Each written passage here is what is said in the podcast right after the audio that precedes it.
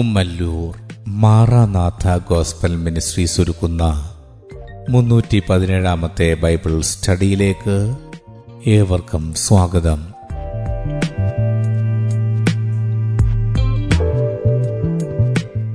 ശിഷ്യത്വം എന്ന വിഷയത്തിന്റെ ഇരുന്നൂറ്റി ഇരുപത്തിയേഴാം ഭാഗത്തെ ആസ്പദമാക്കി ശിഷ്യത്വത്തിന്റെ അടിസ്ഥാനം എന്ന വിഷയത്തിന്റെ അറുപതാം ഭാഗമാണ് നിങ്ങൾ കേൾക്കുവാൻ പോകുന്നത്.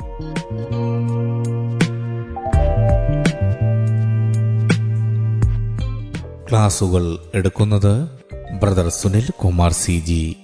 അന്വേഷണങ്ങൾക്ക് nine double four seven two zero double six eight zero. ഈ ക്ലാസുകളുടെ വീഡിയോ യൂട്യൂബിലും ലഭ്യമാണ്.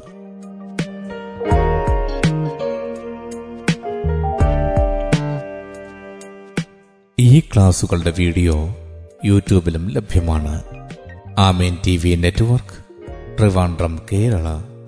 Triple nine five nine seven five nine eight zero.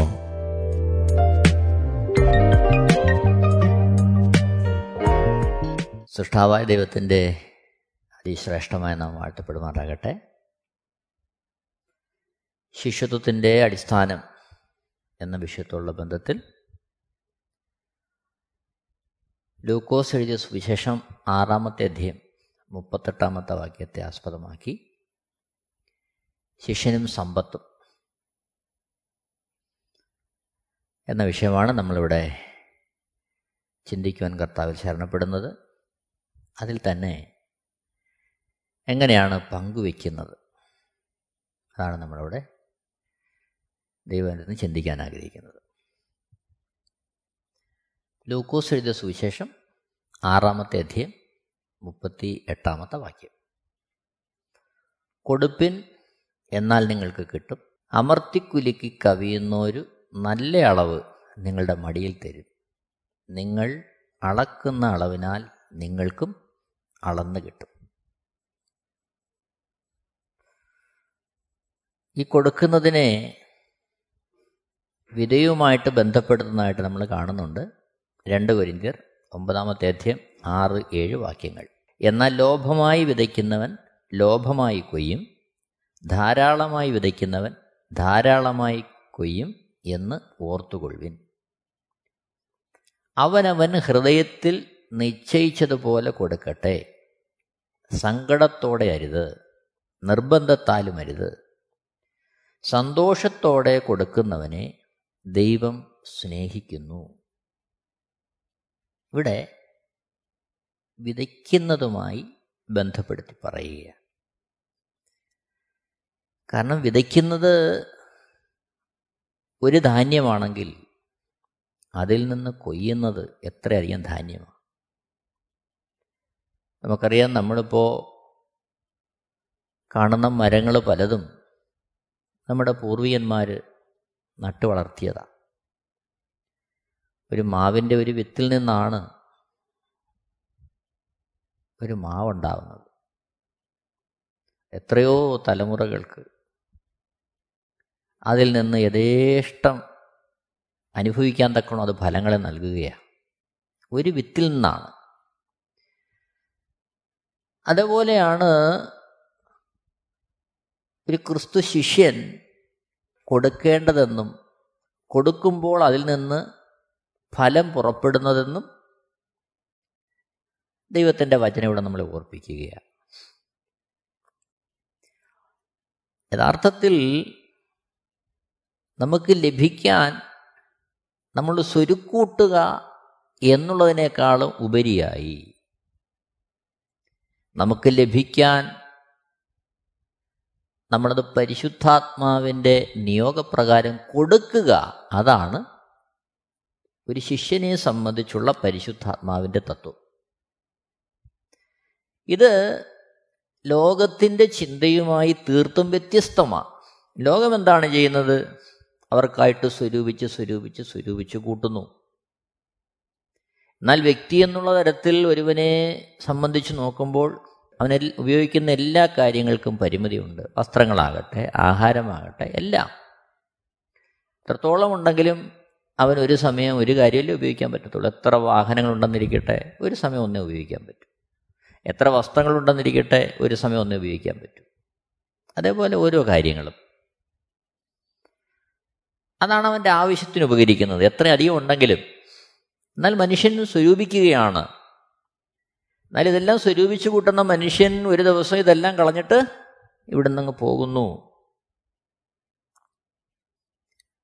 അവൻ തലമുറയ്ക്ക് വേണ്ടി അത് വെച്ചേച്ചു പോകുന്നു. ആ തലമുറ എങ്ങനെ കൈകാര്യം ചെയ്യുന്നു അറിയത്തില്ല.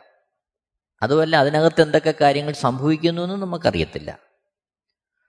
അപ്പോൾ ലോകം സാധാരണ മനുഷ്യൻ തനിക്കായി തന്നെ ഇങ്ങനെ സ്വരൂപിച്ചു കൂട്ടുമ്പോൾ പരിശുദ്ധാത്മാവ് നമ്മളെ ഉപദേശിക്കുന്നത് ഒരു ക്രിസ്തു ശിഷ്യൻ. അവൻ അവനായി തന്നെ വർദ്ധിപ്പിക്കാൻ വേണ്ടി അല്ലെങ്കിൽ പോലും അവൻ വിതയ്ക്കുകയാണ്. അവൻ കൊടുക്കുകയാണ് ദൈവത്തിന്റെ ഹിതപ്രകാരം. അങ്ങനെ അവൻ കൊടുക്കുന്നത് അവനെ സംബന്ധിച്ച് അവന്റെ ജീവിതത്തിൽ ഒരു വിധയായിട്ട് അനുഭവിക്കാൻ ദൈവം അവന് വഴികളെ തുറക്കും. അതാണ് ഒരു ക്രിസ്തു ശിഷ്യന്റെ ജീവിതത്തിൽ കാണുന്നത്. അപ്പോൾ ആ ഒരു വീക്ഷണത്തിലായിരിക്കണം യേശുവിനെ രക്ഷകനും കർത്താവും പാപമോചകനുമായി സ്വീകരിച്ച ഒരുവന്റെ മുന്നോട്ടുള്ള യാത്ര. അതാണ് അവന് സ്വസ്ഥതയും ശാന്തതയും ദൈവികമായ സമാധാനവും നൽകി അവനെ മുന്നോട്ട് നടത്തുന്നത്. ശിഷ്യന്മാരുടെ ജീവിതം നമ്മൾ കാണുന്നുണ്ട്. കൊടുക്കുക എന്ന് പറയുമ്പോൾ വിതയ്ക്കുക എന്ന് പറയുമ്പോൾ അതിന് വ്യത്യസ്തമായ തലങ്ങളിലാണ് വിശുദ്ധ വേദപുസ്തകത്തിൽ അതിന്റെ പ്രായോഗികം നമ്മൾ കാണുന്നത്.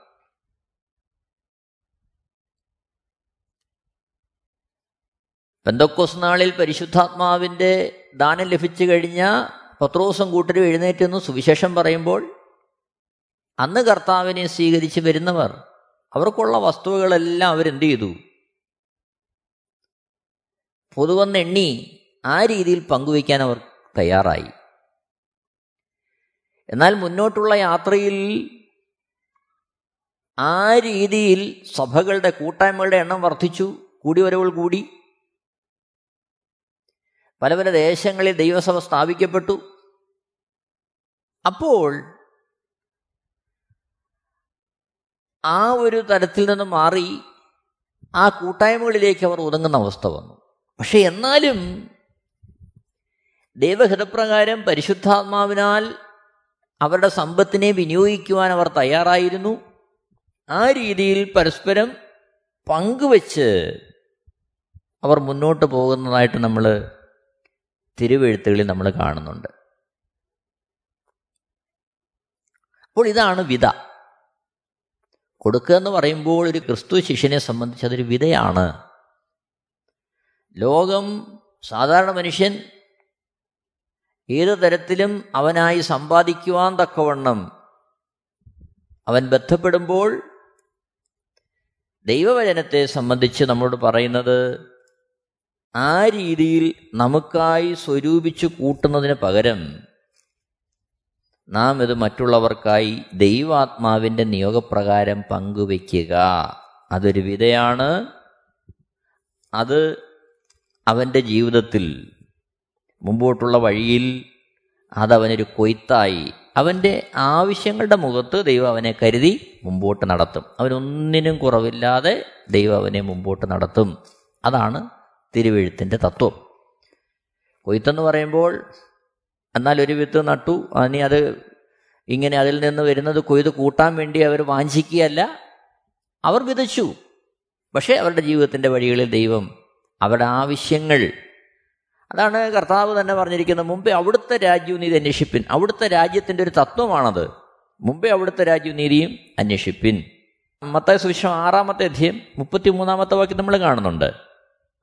മത്തായ സുവിശേഷം ആറാമത്തെ അധ്യയം മുപ്പത്തി മൂന്നാമത്തെ വാക്യം.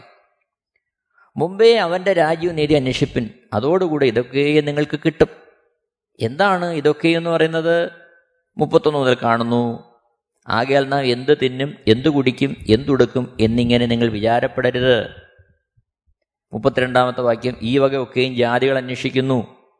സ്വർഗസ്ഥനായ നിങ്ങളുടെ പിതാവ് ഇതൊക്കെ നിങ്ങൾക്ക് ആവശ്യമെന്ന് അറിയുന്നുവല്ലോ. മുപ്പത്തിമൂന്ന് മുമ്പേ അവന്റെ രാജ്യനീതി അന്വേഷിപ്പിൻ അതോടുകൂടെ ഇതൊക്കെ നിങ്ങൾക്ക് കിട്ടും. മുപ്പത്തിനാലാമത്തെ വാക്യത്തിൽ അതുകൊണ്ട് നാളേക്കായി വിചാരപ്പെടരുത് നാളത്തെ ദിവസം തനിക്കായി വിചാരപ്പെടുമല്ലോ. അത് ദിവസത്തിന് അന്നന്ത ദോഷം മതി. ഇതിന്റെ അർത്ഥം എന്താ? മുമ്പേ അവിടുത്തെ രാജ്യനീതി അന്വേഷിക്കുക എന്ന് പറയുമ്പോൾ ദൈവരാജ്യത്തിന്റെ തത്വമനുസരിച്ച് ദൈവരാജ്യത്തിന്റെ ആ ഒരു പ്രമാണമനുസരിച്ച് ജീവിക്കുവാൻ പരിശുദ്ധാത്മാവിനെ നമ്മളെ ഏൽപ്പിച്ചു കൊടുക്കുമ്പോൾ അതിനകത്ത് വരുന്നതാണ് ഈ വിധ. നാം നമ്മുടേതായ വഴികളിൽ തടന്ന് നമ്മുടെ ഇഷ്ടം ചെയ്ത് നമുക്ക് ലഭിക്കുന്നതെല്ലാം നമ്മുടെ കുടുംബത്തിനും കുഞ്ഞുങ്ങൾക്കും തലമുറയ്ക്കും വേണ്ടി അത്തരത്തിൽ ശേഖരിച്ച് മുമ്പോട്ട് പോയിട്ട് നാം മുമ്പേ അവന്റെ രാജ്യനീതി അന്വേഷിക്കുന്നു എന്ന് പറഞ്ഞിട്ട് കാര്യമല്ല.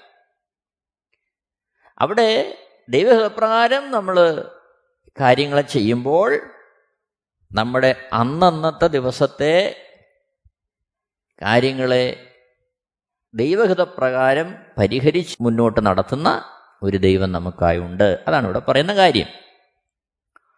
അപ്പോൾ ധാരാളമായി വിതയ്ക്കുന്നവൻ ധാരാളമായി കൊയ്യൂ എന്ന് പറയുമ്പോൾ അതിന്റെ അർത്ഥം ഇതാണ്. കാരണം അവന്റെ അടിസ്ഥാനമായ ഉപദേശങ്ങൾക്ക് യാതൊന്നും കർത്താവ് ബുദ്ധിമുട്ട് വരുത്തുകയില്ല അതാ എന്റെ വിഷയം.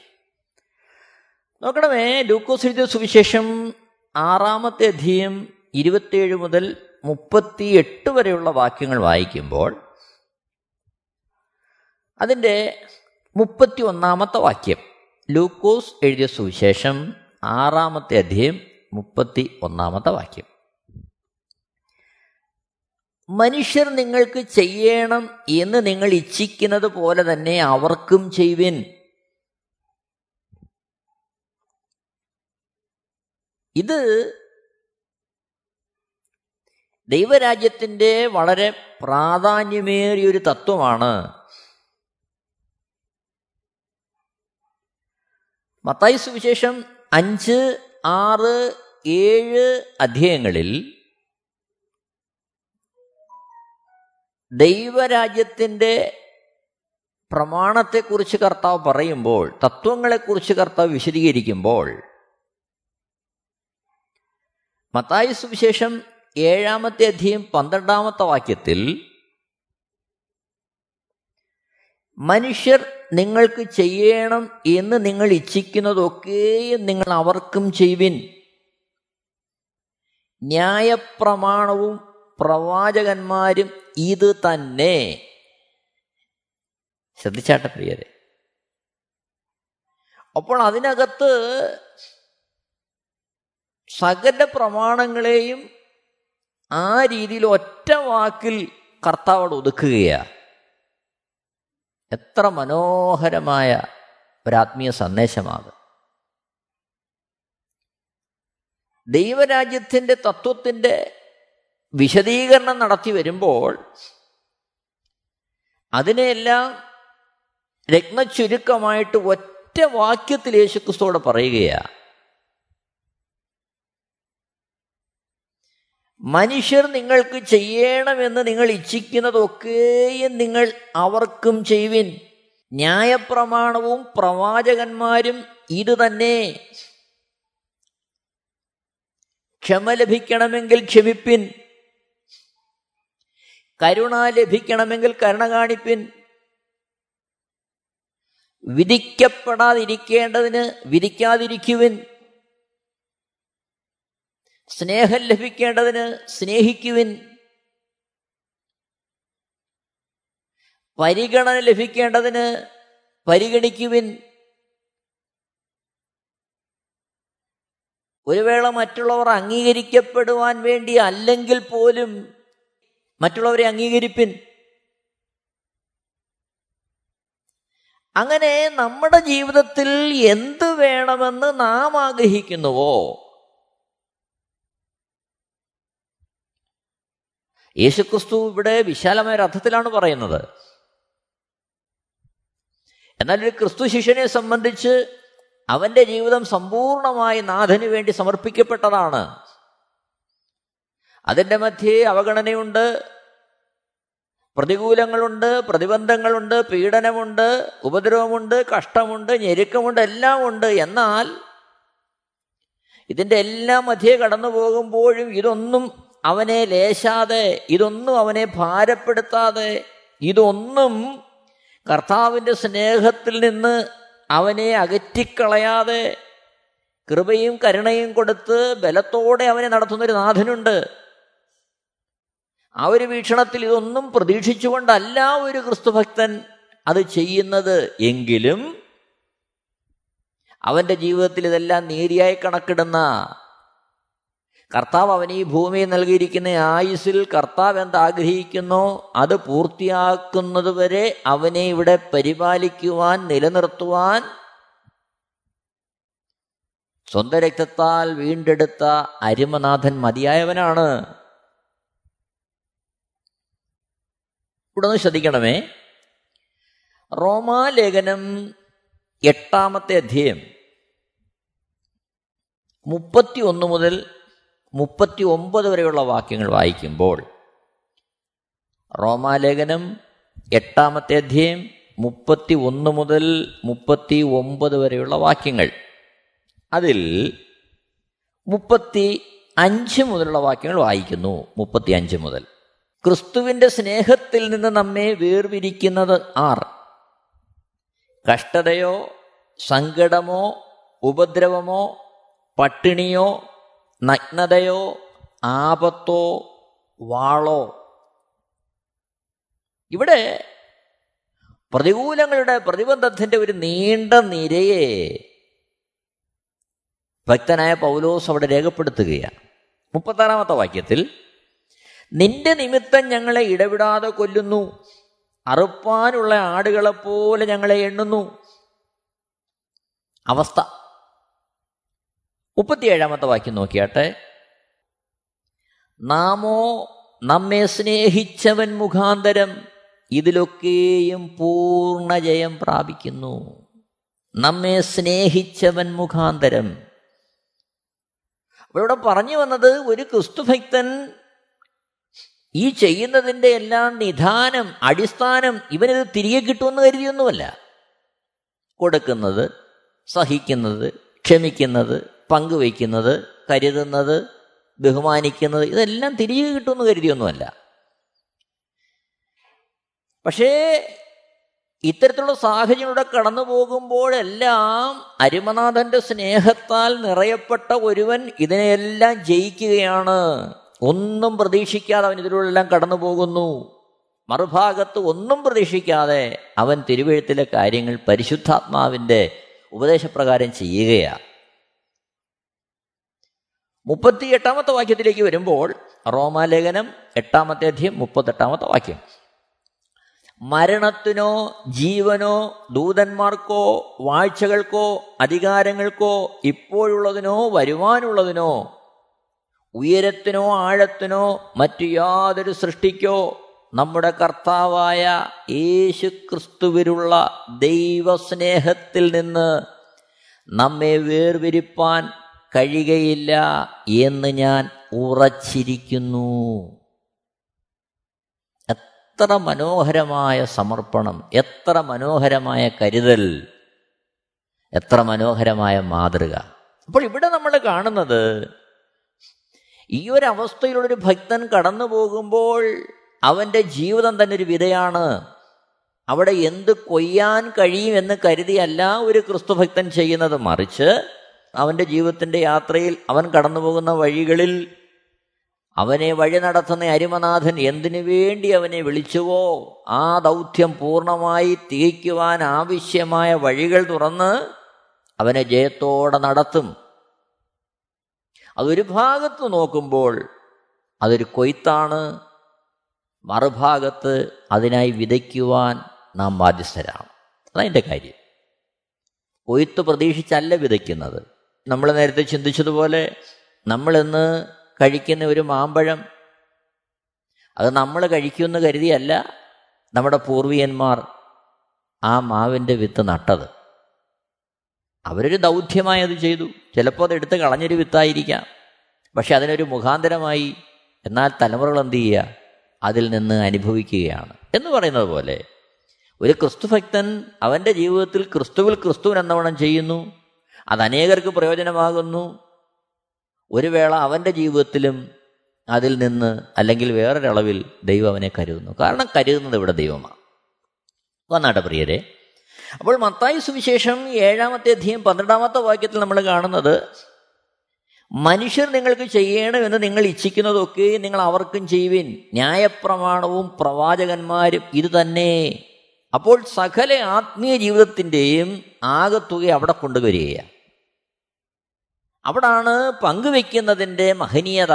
അവിടെയാണ് മറ്റുള്ളവർക്ക് വേണ്ടി കരുതുന്ന കൊടുക്കുന്ന ചിലവഴിക്കുന്ന ചിലവായി പോകുന്ന ശുശ്രൂഷിക്കുന്ന എല്ലാ തലങ്ങളുടെയും പ്രായോഗികത അവിടെ വെളിപ്പെടുത്തുകയാണ്. മത്തായി സുവിശേഷം ഏഴാമത്തെ അധ്യയം പതിമൂന്ന് പതിനാല് വാക്യങ്ങളിലേക്ക് വരുമ്പോൾ ഇടുക്കുവാതിലിലൂടെ അകത്ത് കടപ്പിൻ. നാശത്തിലേക്ക് പോകുന്ന വാതിൽ വീതിയുള്ളതും വഴി വിശാലവും അതിൽ കൂടി കടക്കുന്നവർ അനേകരുമാകുന്നു. ജീവങ്കലേക്ക് പോകുന്ന വാതിൽ ഇടുക്കവും വഴി ഞെരുക്കവുമുള്ളത് അത് കണ്ടെത്തുന്നവർ ചുരുക്കമത്രേ.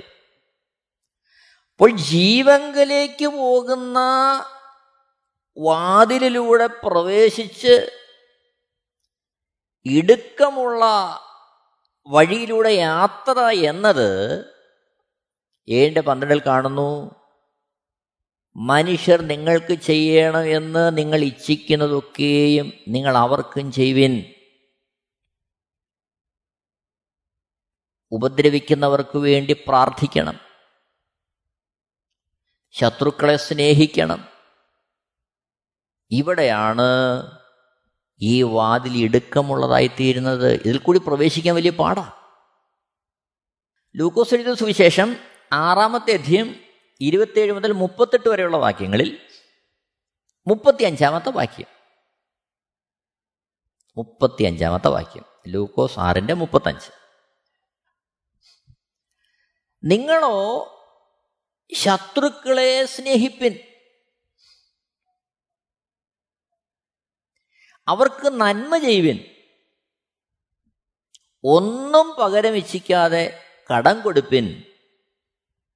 എന്നാൽ നിങ്ങളുടെ പ്രതിഫലം വളരെയാകും. നിങ്ങൾ അത്യുന്നതന്റെ മക്കളാകും. അവൻ നന്ദി കെട്ടവരോടും ദുഷ്ടന്മാരോടും ദയാലുവല്ലോ.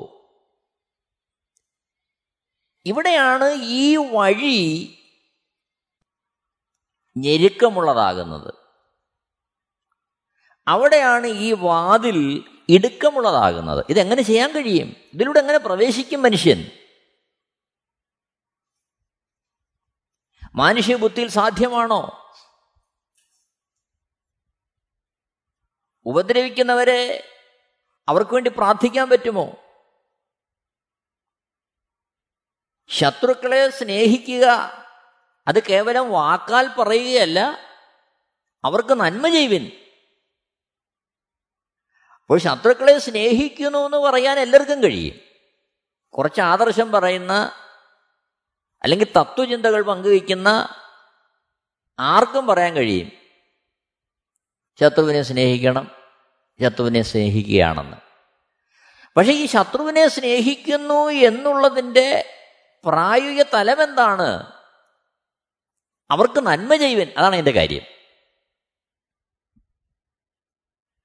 അപ്പോൾ അവർക്ക് നന്മ ചെയ്യുന്നതിലൂടെയാണ് ശത്രുക്കളെ സ്നേഹിക്കുന്നു എന്നുള്ളതിന്റെ പ്രായോഗികത വെളിപ്പെടുന്നത്. എന്നാൽ ഇവിടെ ഒരു കാര്യം ഓർക്കണം. തിരുവഴുത്തിങ്ങനെ പറയുന്നു എന്ന് കരുതി നാളെ നമ്മുടെ ശത്രുക്കളായവരുടെ ആവശ്യങ്ങളിൽ നമ്മൾ ഓടിയടന്ന് സഹായിക്കുക എന്നുള്ളതല്ല കർത്തവിടെ പറയുന്നത്. അവിടെയാണ്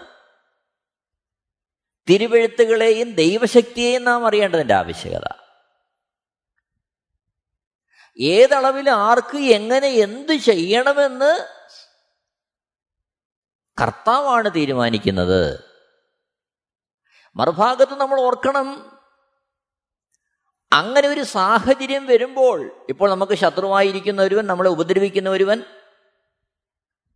നമ്മുടെ ചിന്തകൾക്കും ധാരണകൾക്കും ഒക്കെ അപ്പുറമായിട്ട് നമ്മളെ സമീപിക്കുന്ന ഒരു സാഹചര്യം വന്നാൽ ആ നീ മുമ്പ് എന്നെ ഉപദ്രവിച്ചനാണല്ലോ അതുകൊണ്ട് നീ ഇത് അനുഭവിക്കുക എന്നുള്ളതാ അനുഭവിക്കുക എന്നുള്ളതാണ് അതിനകത്തുള്ള നീതി എന്ന് നമ്മൾ കരുതരുത്. അതാണ് കർത്താവ് പറയുന്ന കാര്യം.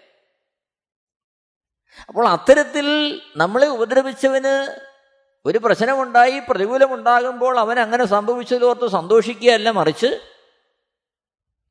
അവന് വന്നു ഭവിക്കുന്ന കാര്യങ്ങളിൽ സ്നേഹിതന് സംഭവിക്കുമ്പോൾ ഉണ്ടാകുന്നത് പോലെയുള്ള ആത്മവേദന നമുക്കുണ്ടാകുമ്പോഴാണ് നാം ഈ ഇടുക്ക് വാതിലിലൂടെ പ്രവേശിച്ചു എന്നുള്ളത് വെളിപ്പെടുന്നത്.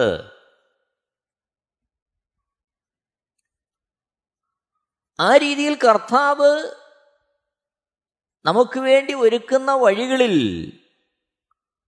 മുന്നേറുമ്പോഴാണ് ഞെരുക്കമുള്ള ആ വഴിയിലൂടെ നാം സഞ്ചരിക്കുന്നു എന്നുള്ള യാഥാർത്ഥ്യമാകുന്നത്.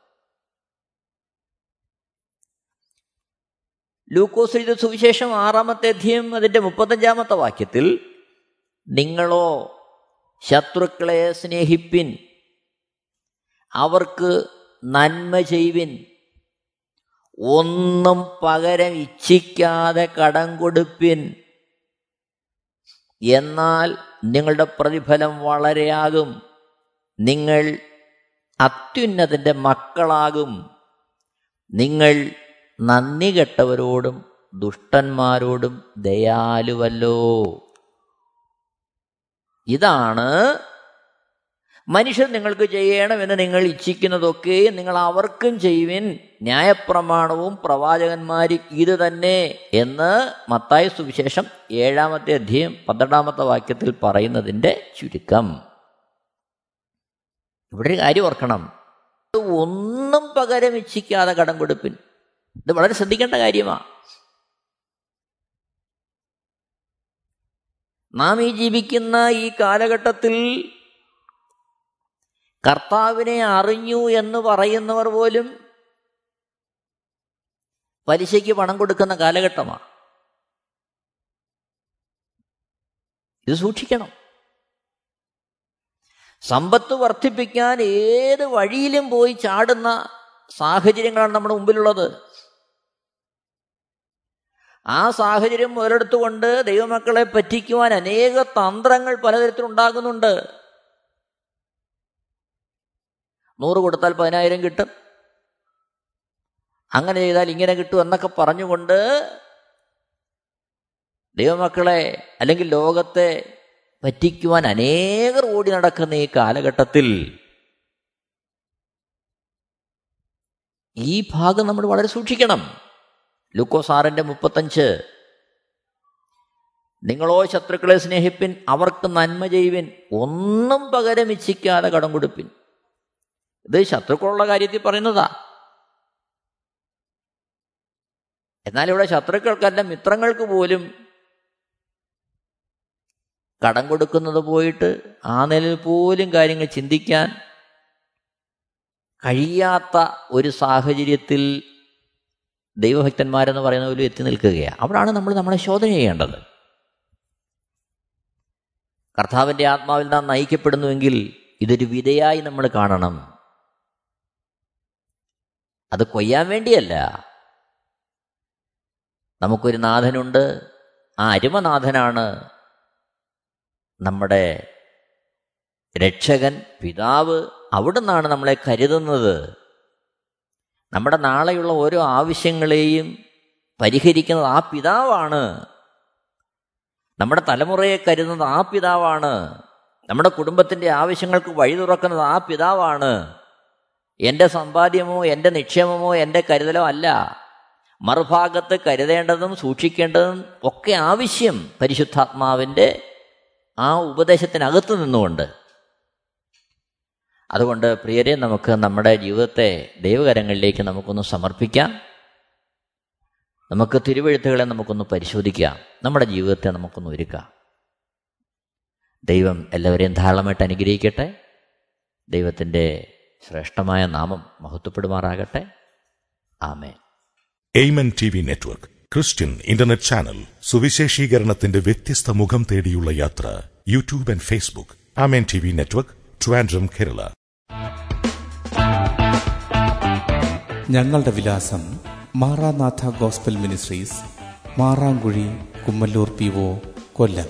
ആറ് ഒൻപത് ഒന്ന് അഞ്ച് ഏഴ് മൂന്ന്. അന്വേഷണങ്ങൾക്ക് nine double four seven two zero double six eight zero